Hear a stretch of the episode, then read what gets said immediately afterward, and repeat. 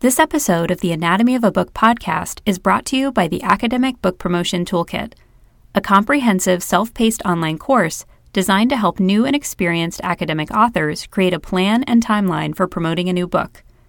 With examples of over 30 marketing strategies for academic books, the Academic Book Promotion Toolkit is your step by step guide to the tools you need to create a personalized marketing plan that will help you share your book with the world. Learn more about the Academic Book Promotion Toolkit at katielinder.work/projects.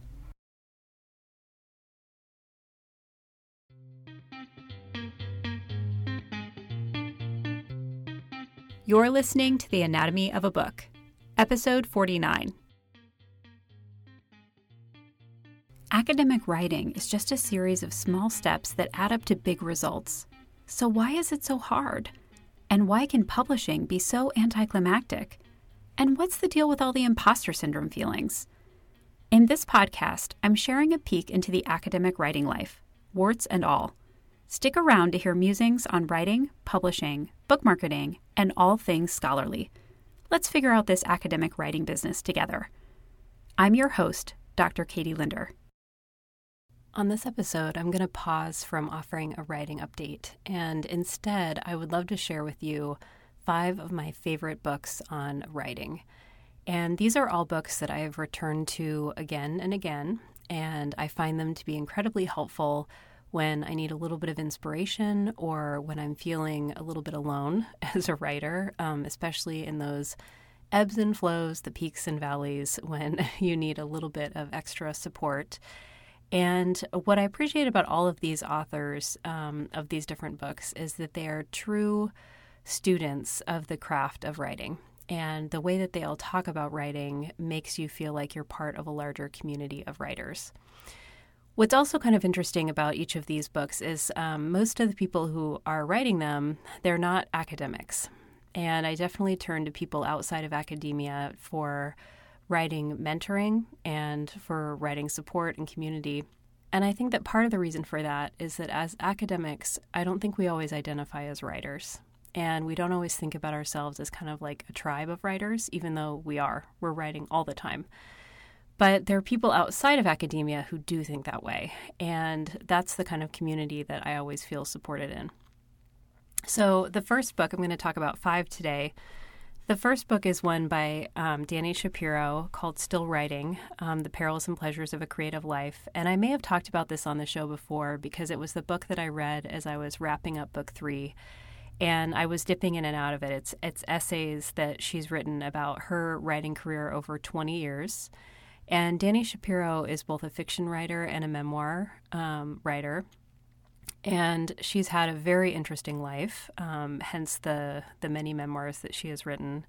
And she's someone who's very introspective and just has a really beautiful and simple way of describing the world around her.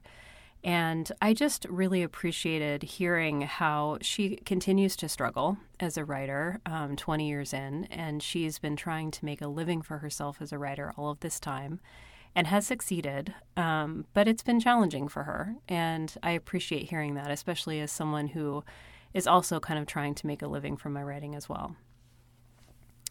The second book is um, actually one that I think is really fun. Uh, this is one that is edited with um, little excerpts also added in from Mason Currey, and it's a book called Daily Rituals How Artists Work. And um, this is not just about writers, um, it also includes um, painters and composers and philosophers, filmmakers, a bunch of different kinds of folks. Um, he defines artists very broadly, but the general idea is people who are making things consistently and what is it that they're building into their day to allow them to do that and it's a really fun book. Um, one of the things that I love about it the most is that you can dip in and out of it. Um, it's really easy to read like little snippets here and there. But it also really shows you that every artist has a really different schedule and a really different kind of set of things that makes them tick.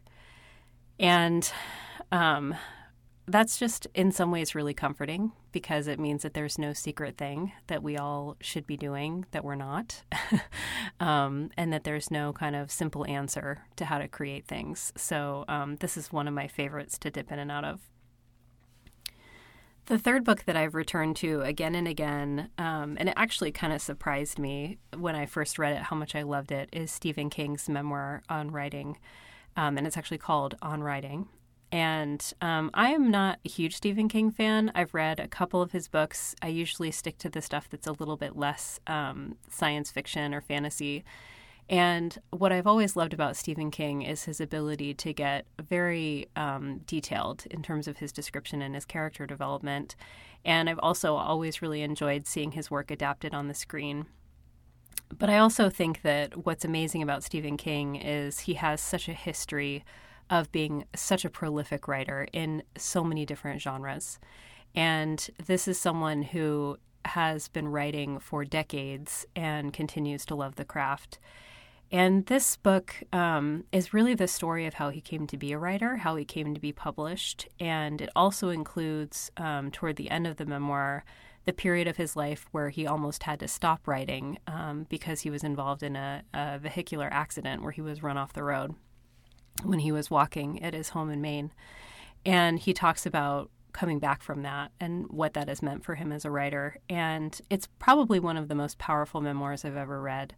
Um, and in particular, because it's so focused on him describing how he came to the craft and how he's continued to kind of nurture his craft over a period of years. And the dedication that he has to the craft has been um, really inspiring to me. All right, the fourth book is one that I came to recently, and it's by Louise DeSalvo, and it's called The Art of Slow Writing. And uh, this is uh, also kind of memoir esque. It's her reflections on time, craft, and creativity. And um, this is another person who teaches writing and has been a student of writing for quite some time. And what I appreciate about this book is Louise DeSalvo has kind of figured out what makes her work as a writer, what makes herself work, and she's accepted it. So she's not pushing herself to do anything that she um, needs to do, you know, more quickly or in a different way. She knows what works for her, and she has kind of accepted that and built it into her craft and into her systems.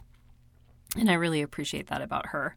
Um, this is another book. You, you, I think you're probably sensing a pattern here that you can really dip in and out of. I really like these kind of smaller books of essays by other writers that you can just kind of get snippets here and there, get a little bit of inspiration if you need it.